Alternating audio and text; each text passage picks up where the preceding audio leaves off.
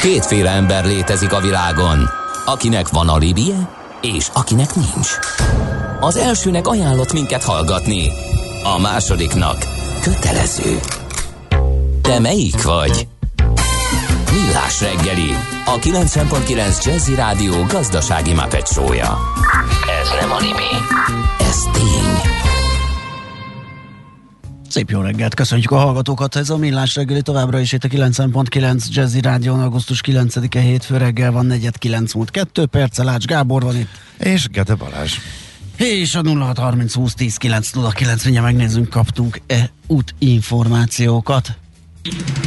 Budapest legfrissebb közlekedési hírei, itt a 90.9 jazz nem. Úgyhogy megnézem az útinformot. Nullás, még hosszabb lett a dugó, mint egy órája. Szerintem már több mint fél óra bőven.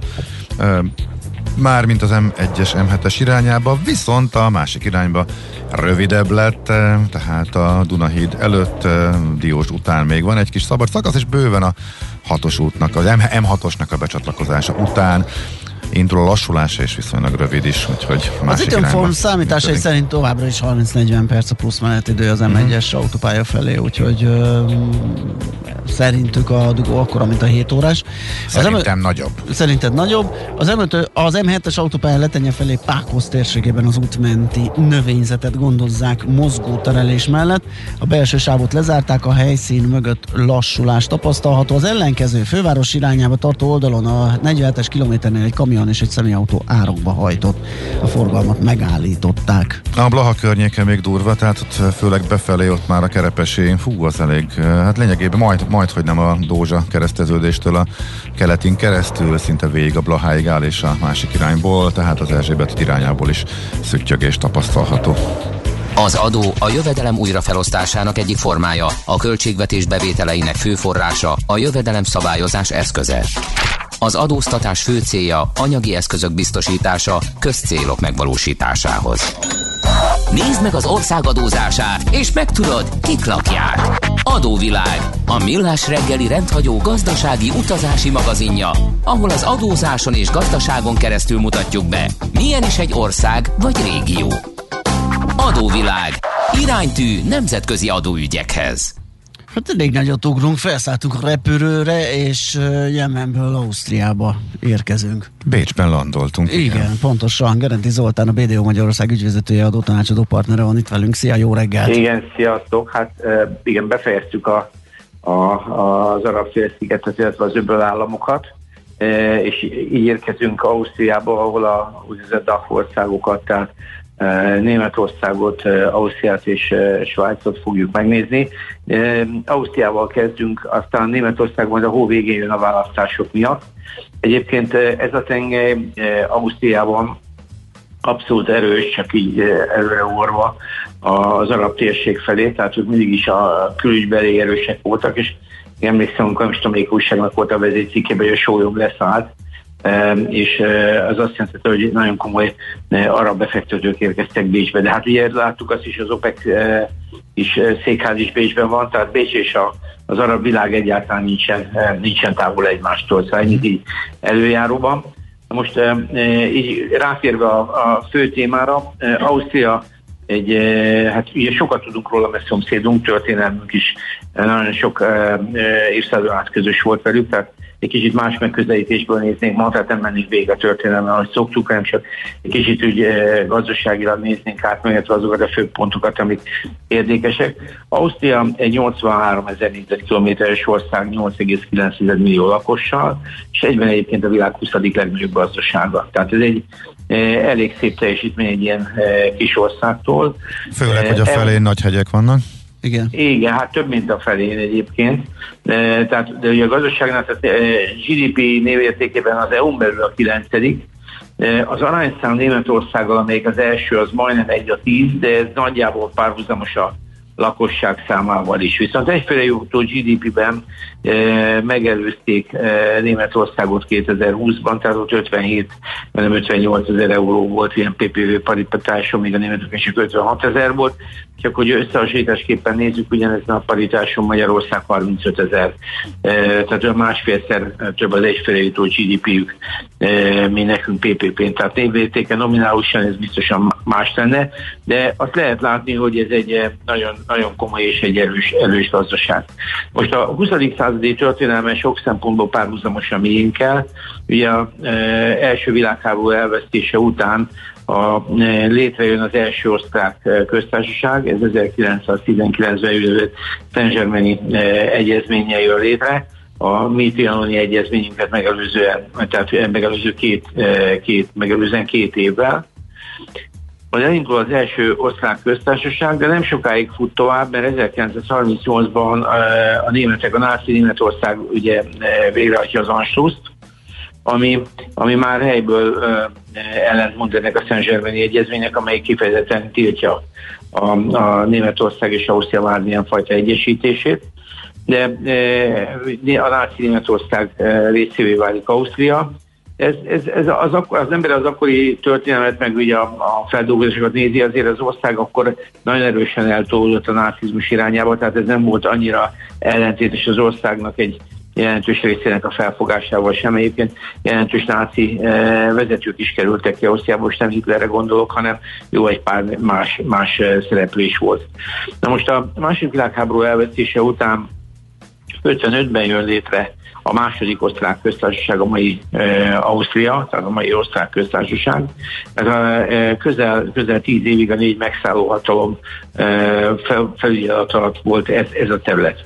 Majd e, utána ilyen gyors növekedésnek indul az ország, 95-ben lesznek EU tagok, és 99-ben az első közvezetik be az eurót. Most az ország maga 9 tartományból áll, amiből a, a, a legerősebb, ugye a szomszédunk Burgelland, Karintiát mindenki azért nagyjából turisztikai oldalról jól ismeri. A legnagyobb az alsó Ausztria, az még Szentpölten központú, felső Ausztria még Linz, e, Steierország, e, és hát e, Bécs a fő gazdasági, a gazdasági erőforrás főleg szolgáltatási része. Egyébként Bécs a lakossági szempontból is a legmeghatározóbb, mert eh, ebből a 8,9 millió lakosból 1,8 millióan Bécsben élnek. Tehát egy, egy kifejezetten nagy város, ahhoz képest, hogy mondjuk a második, második legnagyobb városú Grácz az olyan 270 ezeres. Tehát, hát, hasonló, mint nálunk, ugye végül is. Igen, igen, tehát azért a történelem nem nagyon eh, hazudtolja meg magát, de a sok hasonlóságban úgy, ahogy mondott, földrajzilag azért ég és föld vagyunk, mert nekik az ország eh, a 32%-a fekszik csak 500 méter alatt, közel 153 ezer méter fölötti csúcsuk van, a legmagasabb csúcsuk a Grossglockner 3800 méterrel, tehát ez egy nagyon-nagyon hegyvidék és a keleti alpok eh, eh, területe, és ebből eredően teljesen más az erőforrás szerkezete, mint, mint, mint Magyarországnak. Tehát nagyon sok ásványi kincsük van, tehát a magnezit, ami gyakorlatilag acélipari eh, adalékanyag, abból az ötödik legnagyobb kitermelők, illetve kincsel rendelkeznek a világon. A Wolframból a negyediket a világból, a Wolfram az izoszálnak is például az alapanyaga, szintén acélgyártásnál használják, szén, vasércük van, ezek, ezek aktívan működnek, ezek a bányák, részkitermelésük jelentős, cink, grafit, és hát ugye a sorról ne feledkezzünk meg, Eh, szerintem minden belevaló ausztriai kirándulásnak része egy becsületes sóbányának a meglátogatása, ami egyébként a középkor aranya volt részben. Tehát azt lehet látni, hogy, eh, hogy, eh, hogy ásványi kincsekben nagyon-nagyon gazdag terület. Na most ennek megfelelően nagyon komoly nehéziparuk is van. Itt például a legnagyobb a a Föstalpin, amelyik hát így a náci időszakra visszatérve a Hermann Göring verke volt, és érdekes volt olvasni azt róla, hogy a németek tudatosan bővítették ezt a területet, mert a nyugatról a bombázások a Rúrvidéket nagyon erősen hát bénították, és így a keleti oldalról innen tudták ellátni a célral a, a, a gyáraikat. Úgyhogy ez egy létező nagyon komoly nehézipar volt, és ma is az alumíniumipara is van, amelyik hát ugye az Amazon szintén egy nagyon erős cég, de, de, de, de bauxitjuk nincsen, tehát csak feldolgozás folyik. És mindennek az oka az, hogy a vízi erőműveik nagyon erősek, tehát az energiamixe fantasztikusan zöld, vagy nagyon-nagyon kedvező. Az energiatermelésük 55%-a az vízi erőműből jön. Tehát ez egy hallatlanul komoly érték. 20% 20, 20,5% van gázerőművek, és megújuló 20,2, de ez szintén nem újdonság, mert a Bécsbe utazunk, akkor látjuk a szélerőműveket, és hát Ausztria ilyen szempontból azért egy eléggé előnyös helyzetben lévő ország, nincs atomerőve, sőt olyannyira nincsen, hogy amikor egyszer véletlenül építettek egyet, azt be is zárták. 72-ben indult, azt hiszem Tretzendorf van egy, egy erőmű, aminek az első fokozata el is készült, de gyakorlatilag nem engedték el működni, és 78-ban egy referendummal ki is mondták, hogy nem akarnak atomerővet. Tehát azt lehet mondani, hogy Ausztria ilyen szempontból egy nagyon, nagyon előnyös alapokról induló gazdaság, tehát az erőforrásai rendkívül jók, és ennek megfelelően a gazdasága rettentően színes. Tehát fémipar, vegyipar, gyógyszeripar, faipar, papíripar, elektronikai üvegipar, eh, akkor építőipar, tehát ezeket a cégeket nem nagyon kell bemutatni, mert a jelentős része Magyarországon is megjelenik mezőgazdasági cégek, és a szolgáltatásban bankbiztosítás, ugye ezek, ez, ez e, folyamatosan, e, folyamatosan megvan. Tehát de egy sor olyan országcéget tud szerintem egy bárki megnevezni, ami, ami, ami Magyarországon is jól ismert. E, ezek a cégek e, sok esetben nemzetközileg is nagyon e, komoly jegyzetek, tehát Bécsnek például a bank és a szolgáltatási központ szerepe az nagyjából vitathatatlan. Egyébként ez a, ez a pozíciója Bécsnek szerintem próbált kiegészülni egyfajta ilyen digitális központtá. Ez egy kicsit nehezebben megy, mert Bécs jó lehet egy gyönyörű város, és nagyon sokszor a legélhetőbb városok közé sorolták, sorolják, ez mondjuk már nem... Most az első helyről lecsúszott, de azért jó pozícióban van, igen. Igen, a nomádoknál hátul volt, ahogy láttam, mert drága, Aha. de ettől függetlenül Bécs, Bécs az Ausztriához képest is a tipikus, de egy nagyon szép város és nagyon élhető város, de egyre több egyébként a problémája, főleg a, a bevándorlás körüli, ahogy az ember olvassa, tehát azért ott nem, nem kevés gond volt, de mi is nagyon szeretne digitális központ lenni, és ennek mondjuk e, ez, ez azért annyira ebben az adókörnyezetben, amiről beszélni fogunk, nem annyira sikerül, de nagyon sokat tesznek érte, és e, becsületek legyen mondva, nagyon szép eredményeket érnek el. Egyébként ami érdekes, hogy például online gamingben a Bet Win, ami e, ország törzsényjegyzett cég talán tőlük indult el, az, az egy világkarriert futott be, de hát most a élelmiszerekről beszélve Red Bull-tól, Red Bull, Red Bull és tehát egy csomó olyan dolog van, ami, ami, ami, amire az országok méltán büszkék lehetnek. Na most adózásban inkább egy kuriózummal kezdeni, miatt végigmegyünk a főpulcsokon, hogy náluk van még jelenleg hatályban digitális adó. Tehát a múlt héten beszélgettünk arról, hogy hát ez a OECD javaslat az egységes társasági adóról, az nagyjából egy ilyen digitális adó elkerülési modell globálisan.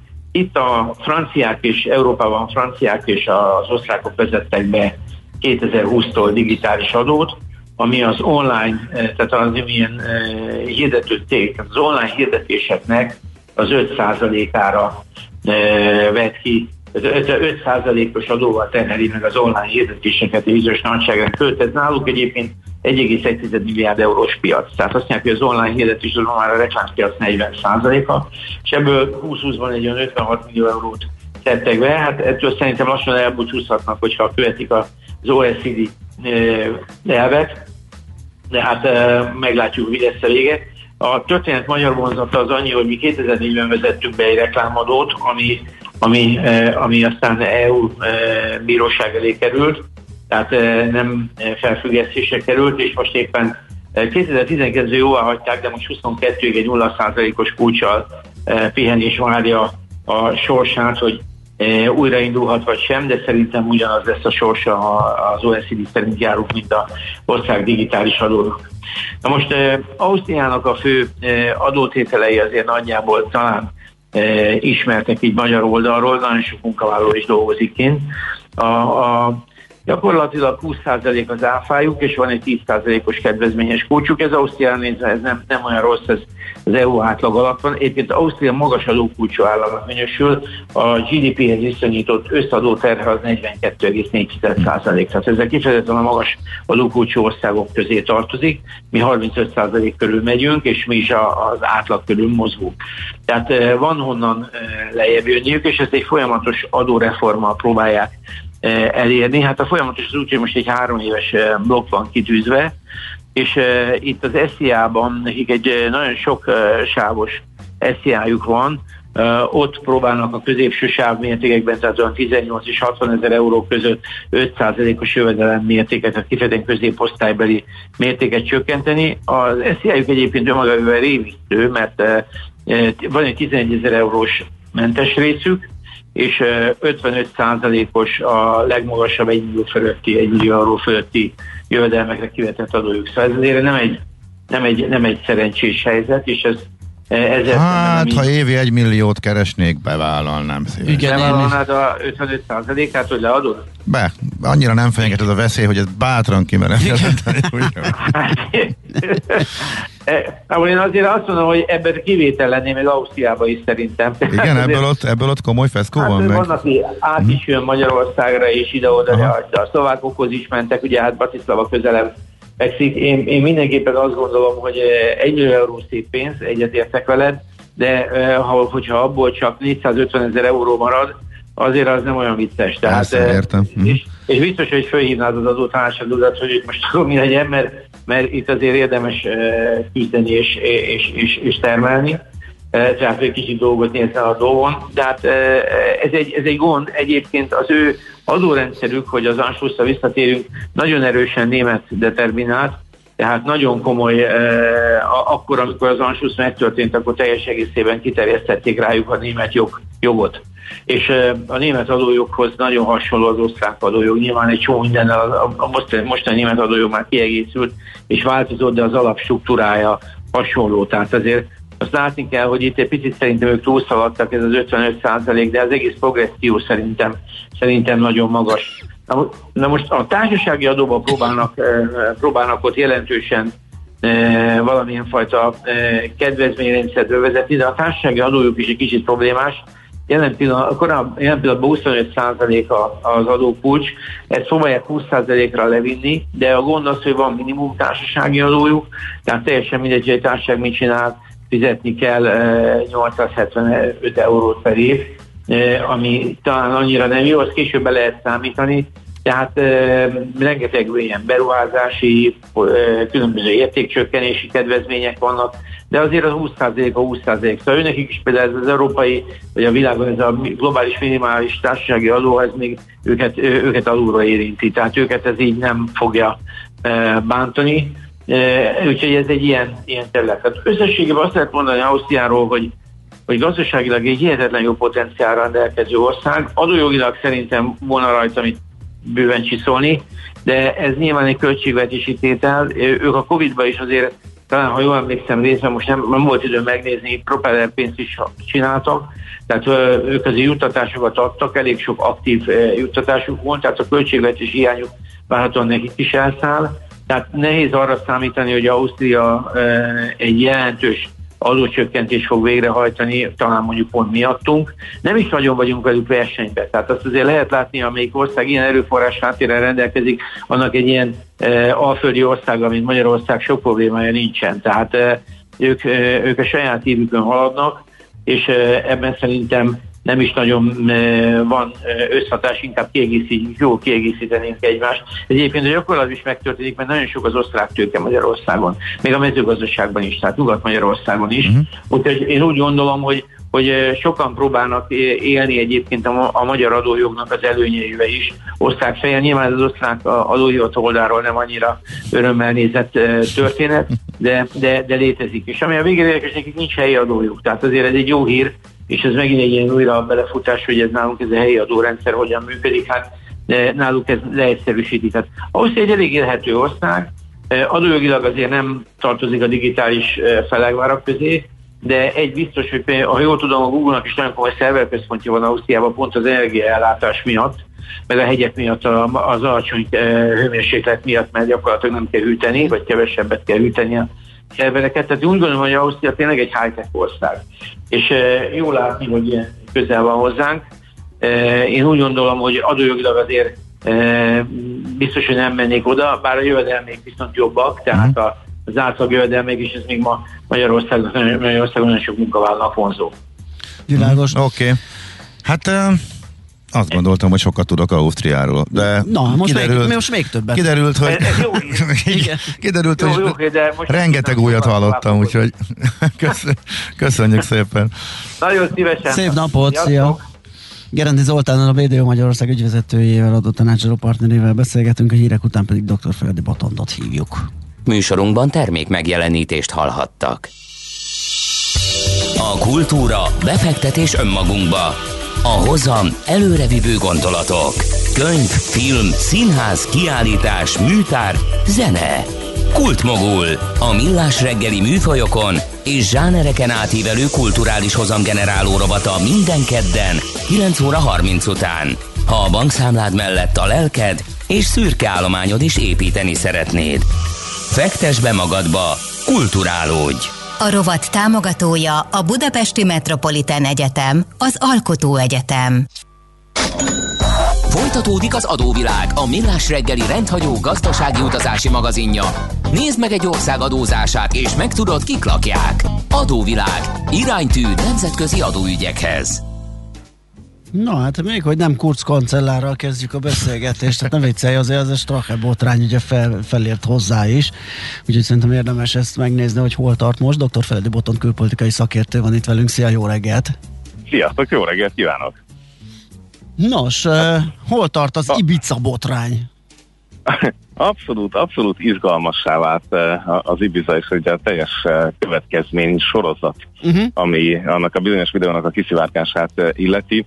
Ugye felállt egy bizottság, ami kifejezetten a, a, az Ibiza ügyet vizsgálta, és az azzal kapcsolatos dolgokat. ennek a bizottságnak kb. egy hete járt le a mandátumot, tehát még várjuk azt a végleges jogi értelemben mondjuk nem annyira kötőerejű dokumentumot, amit egy parlamenti vizsgálóbizottság ki tud magából préselni Ausztriában. Ezt ne úgy képzeljük, mint az USA-ban, hogy itt mindenkit be tudtak hívni, és történtek dolgok, viszont volt egy másik ugye ennek folytatásaképpen, ami tulajdonképpen úgy tűnik, hogy most egy ilyen termővé fordult, és a legkülönbözőbb helyeken hoz áldozatokat. Tehát a, a, az ügyészség végeredményben hozzáfért nagyon-nagyon sok SMS-hez, híváshoz, üzenethez, Eh, és ennek, ennek a vizsgálatában kiderült, hogy eh, Kurz tulajdonképpen, amit beszélgetnek a eh, koalíciós partnerei az egykori, ugye az FPÖ-s, tehát a kvázi az Ausztriában az ő, ő is jobbra álló szélsőséges pártnak a vezetője, aki akkor alkancellár volt a Kurz kormányban. Ugye ott nagyon durva korrupciós opciókat sorolnak uh-huh. föl a vélt orosz kapcsolattartónak. Hát ebből úgy tűnik, hogy azért lehet, hogy van, ami megvalósult, vagy legalábbis a külső szemlélő ezt így láthatja. Tehát van egy óriási állami holding, ezt tulajdonképpen egy picit vagyonkezelőnek is képzelhetjük, de, de tehát más a szerkezet. A lényeg az az, hogy ez a Tomás Schmidt nevű fickó, aki éppen most mondott le, őt Kurz igyekezett kineveztetni, abszolút párton belüli ember, és ez az a személy, aki egyébként az ÖMV-tól kezdve éppen még a, az osztrák telekomban is képviseli az osztrák államot. Tehát egy elképesztően erős pozíció. Kiderült, hogy hát valamilyen összejátszás folytán neveztették ki. Egész életben a, a, a bortagokat is előtte lecserélték, hogy hogy nem, hogy őt aztán meg tudja választani a bord. Tehát egy nagyon-nagyon összejátszós történeté alakult ez és ebben végül most le is mondott ez a kinevezett személy. Kurcot pedig egy másik vizsgálóbizottság előkapta ezzel kapcsolatban, még korábban, ahol úgy tűnik, hogy felmerül a hamis tanúzásnak a lehetősége. Tehát most a koalíciós feszültség az arról szól, ugye az Ibiza botrány után előrehozott választások voltak, amik uh-huh. nagy meglepetés, de megint megnyert Kurz, és utána viszont nem az FPÖ-vel, aki azért ebben meggyengült jelentősen, hanem a zöldekkel álltak össze, tehát most egy zöld konzervatív koalíció kormányoz. És éppen most mondta el a kancellár helyett egy zöld vezető, hogy azért az, mikor vádat emelnek adott esetben az osztrák kancellár ellen, akkor átgondolják a koalíció létezését és működését. Ez egyébként inkább az év második felére várható, ha várható. De minden esetre ott tartunk nagyjából, mint Csehországban, hogy, hogy, hogy hát azért egy potenciálisan büntető eljárás alávont kormányfőről kell beszélgetni, és azt megnézni, hogy vajon tényleg hazudott és a hazudott, akkor be lehet-e bizonyítani, hogy direkt és szánt szándékkal vezette félre a hatóságot. Úgyhogy hát elképesztően izgalmas, ebbe egyébként megbukott már egy alkotmánybíró, tehát volt egy alkotmánybírósági lemondás, volt egy visszavonult igazságügyminiszter, aki a mostani pozícióiról, tehát ő is, ő is lemondott arról, amiről a, a botrány következtében kénytelen volt megválni. Úgyhogy ilyen szempontból azért termelődik ez a dolog, és az a helyzet, hogy még valószínűleg rengeteg ilyen üzenet pihen az ügyészségnél, úgyhogy könnyen lehet, hogy ennek még lesz folytatása. Aha. Hát ez nagyon izgalmas, és uh, milyen kimenetelek uh, valószínűsíthetők? Hát nézd, azért elég, elég benne van a pakliban, hogy lesz ott még valami, amit meg lehet találni, Aha. és akkor egy óriási kérdés, hogy a zöldek addig, gondolom akkor rúgnák fel a koalíciót, ha lenne esélyük javítani a választási eredményeiken, és vagy egy jobb koalíciót, vagy másokkal koalíciót összehozni.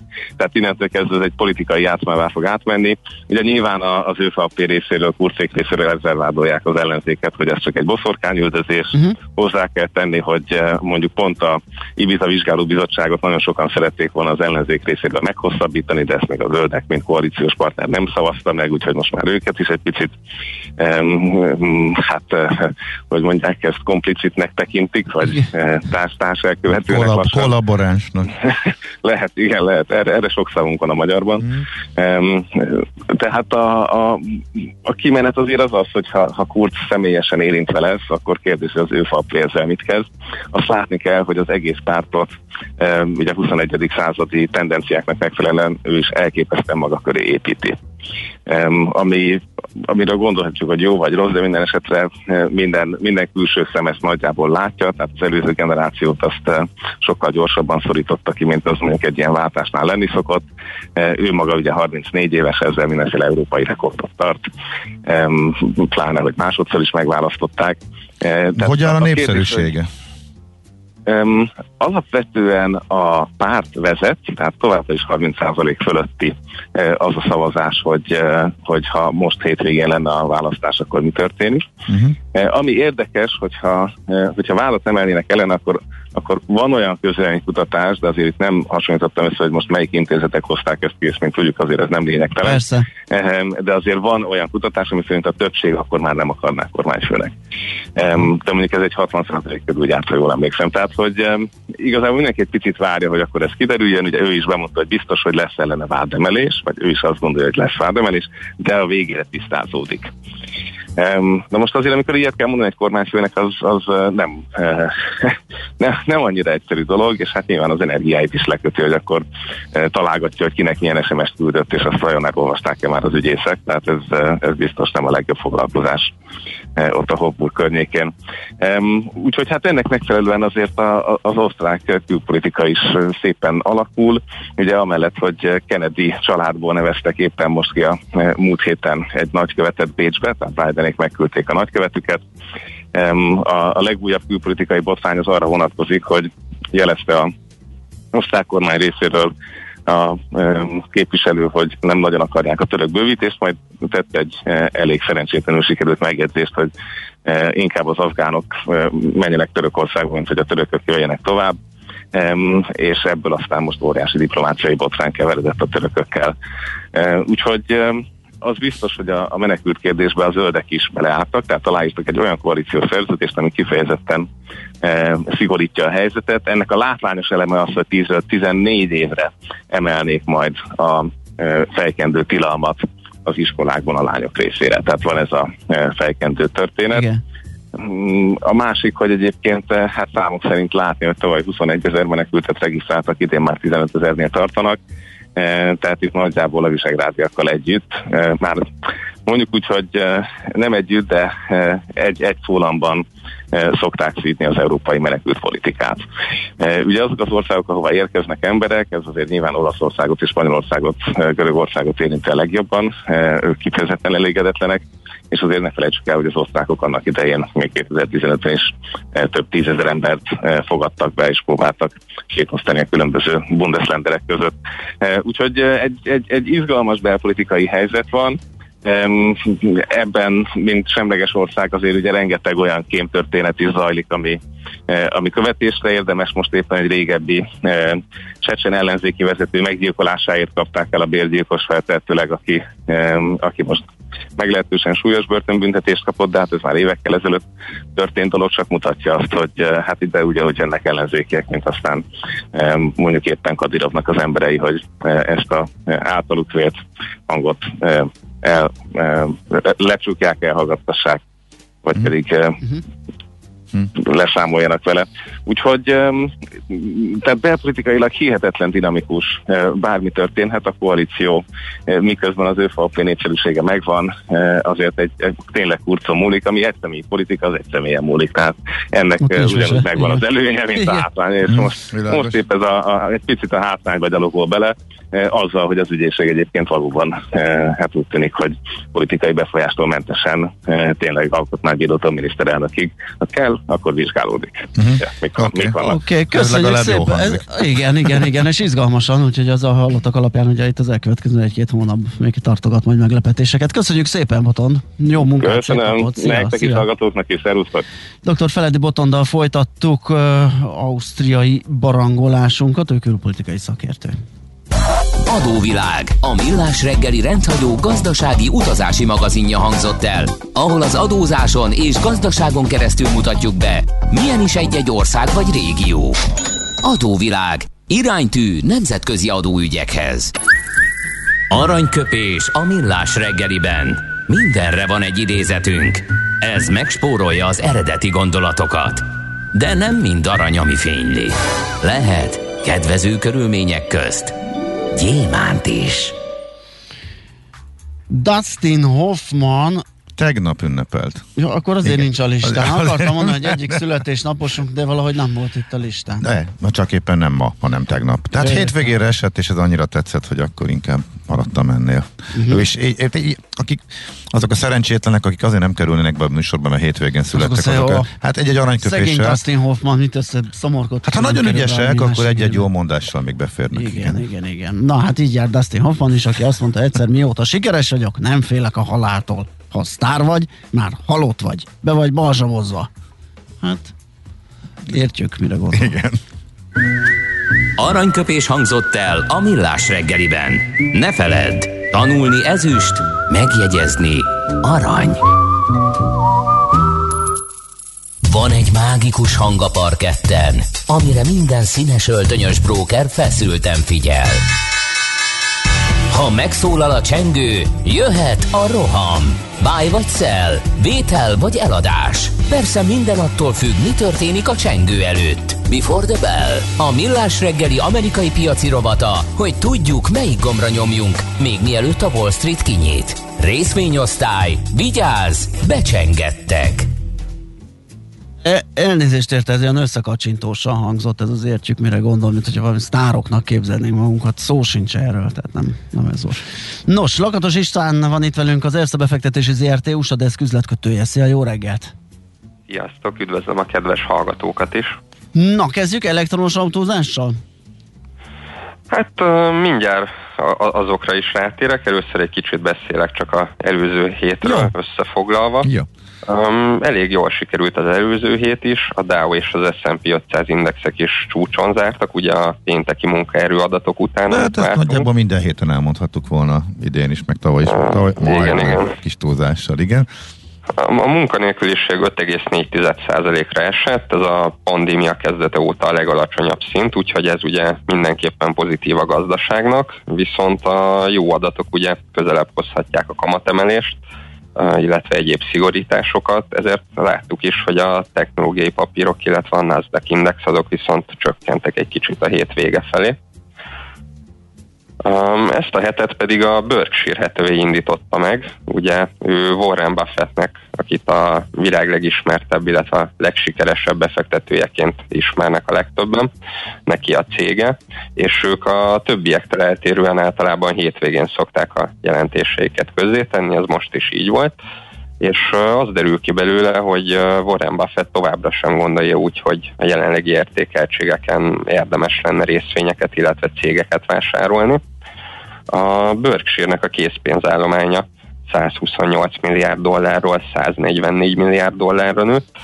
Ugye azért volt, mert több részvényt adtak el, mint amit vettek, illetve a saját részvényeikből is úgymond idézőjelben csak 6 milliárd dollárért vásároltak.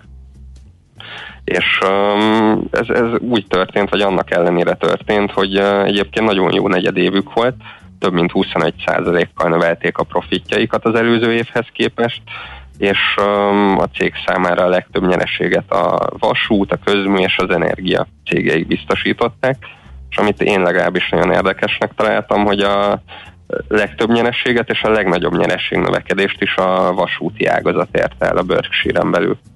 Hm. És akkor most rátérnék egy kicsit az elektromos Aha, járművekre. Okay. Um, én úgy gondolom, hogy több mint valószínű, hogy ismét egy elég volatilis hetük lesz ezeknek a cégeknek, mivel az elemzők és a befektetők is merlegelik még Biden elnöknek a bejelentését. Um, azt jelentette be Biden elnök, hogy 2030-ra azt a célt tűzi ki, hogy a nulla kibocsátású járművek az összes Amerikában eladott autóknak a felét tegyék ki. Um, erre meg ehhez hasonló bejelentésekre szerintem már nagyon régóta vár a szektor. Ugye, ha megnézzük az elektromos autós részvényeknek az árfolyamait, akkor szinte kivétel nélkül mindegyik elég hasonlóan néz ki. Az amerikai elnökválasztás környékén előtt, illetve utána emelkedtek óriásit, és utána azóta szépen visszacsorogtak egy alacsonyabb szintre, és azóta se tudtak nagyon szárnyalni. Ez feltehetően azért van, mert ugye várták azt, hogy a Biden meg legyen választva, és a demokraták kerüljenek kormányra. Minden befektető úgy gondolta, hogy ők majd nagyon fogják támogatni a zöld energiát, illetve az elektromos autós szektort, de idáig nem sok olyan intézkedésről hallottunk, ami valóban őket segíteni, úgyhogy ez mindenképpen pozitív a szektornak.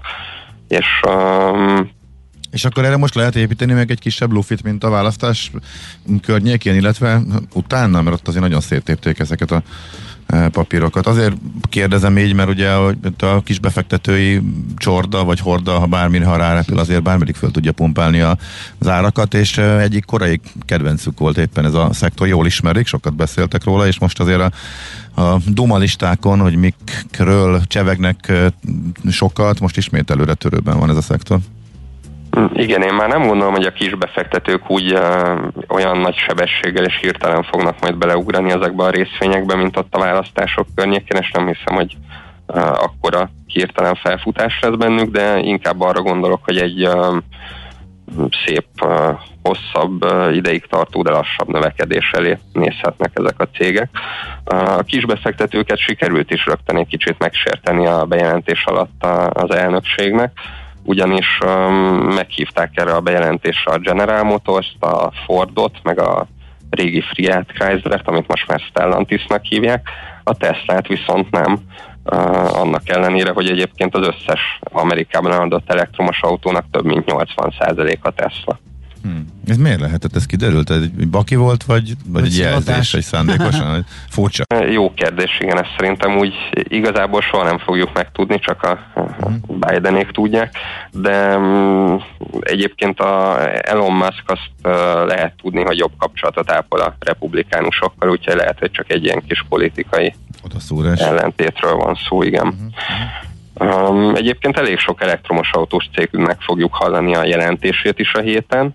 Um, érkezni fog a kínai NIO-nak a jelentése, az amerikai kisbuszokat gyártó Workhorse-nak, a szintén amerikai és elektromos hajtásráncokat gyártó Hyliionnak, a kanadai buszokat gyártó Lion Electricnek, és a, a két amerikai legnagyobb elektromos töltőhálózatot üzemeltető cégnek, az EVGO-nak és a Blink Charging-nak is ezen a héten lesz a jelentése.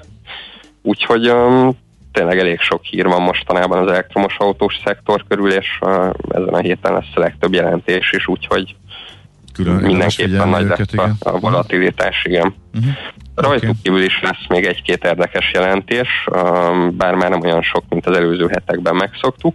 hétfőn a Barry Gold és a Biontech fognak jelenteni, kedden a Coinbase és az Upstart, szerdán a Wendy's és az eBay, csütörtökön pedig a Disney, a Palantir és a Baidu jelentéseit hallhatjuk és um, gazdasági adatok terén pedig az inflációs adatok lesznek a legérdekesebbek a héten. A fogyasztói és a termelő inflációról szóló jelentések is érkeznek szerdán, illetve csütörtökön, és uh, mindkét adatban egyébként csökkenést várnak az elemzők. Mm, Oké. Okay. De benyomnék most egy nagy Wendy's burgert. Na, de ez nem ide tartozik. Majd a gyors jelentését fogjuk nézegetni ehelyett. Oké, okay, köszönjük szépen István. Jó munkát, szép napot! Köszönöm Szia. nektek is, sziasztok! Lakatos Istvánnal az Erste befektetési ZRT USA deszküzletkötőjével beszélgettünk. Valamire nem ide tartozik, de rögtön elgondolkodtattál. Annyi, annyira kellemes emlékek uh, vannak a Wendy's. Akár merre járok, ha valahol járok és meglátok egy wendy's akkor bemegyek. Tehát uh, nem, Kanadába végül nem mentem be, vagy, vagy nem állt, nem jött össze, de majd Dubajba voltam utoljára, ahol láttam vendég. Igen? És hát igen. Igen, és, és a két, és a két és pofára evés. Nem, nem, nem, nem, épp hogy csak egy rövid kis kóstoló ja, volt. Úgyhogy sok, de... sok dinár volt ott a Wendy's ja. Burgers mellett, mi? Nem, már nem tudom miért. Nem esett Aha. útba, pont akkor nem voltam annyira éhes, de hát a rendkedvéért. Uh, figyelj, nem tudom, ez már, már ez a hogy mosolyogtunk azokon, akik kimentek Bécsbe, hogy igyanak egy Starbucks kávét. Ja, ja, igen. És már kezdem ilyen hülyen érezni magamat. De hogy, ugye, itt, itt volt nekünk vendizés, igen. És, és valahogy szerettük, és jobbnak éreztük. Nem jobb egyébként.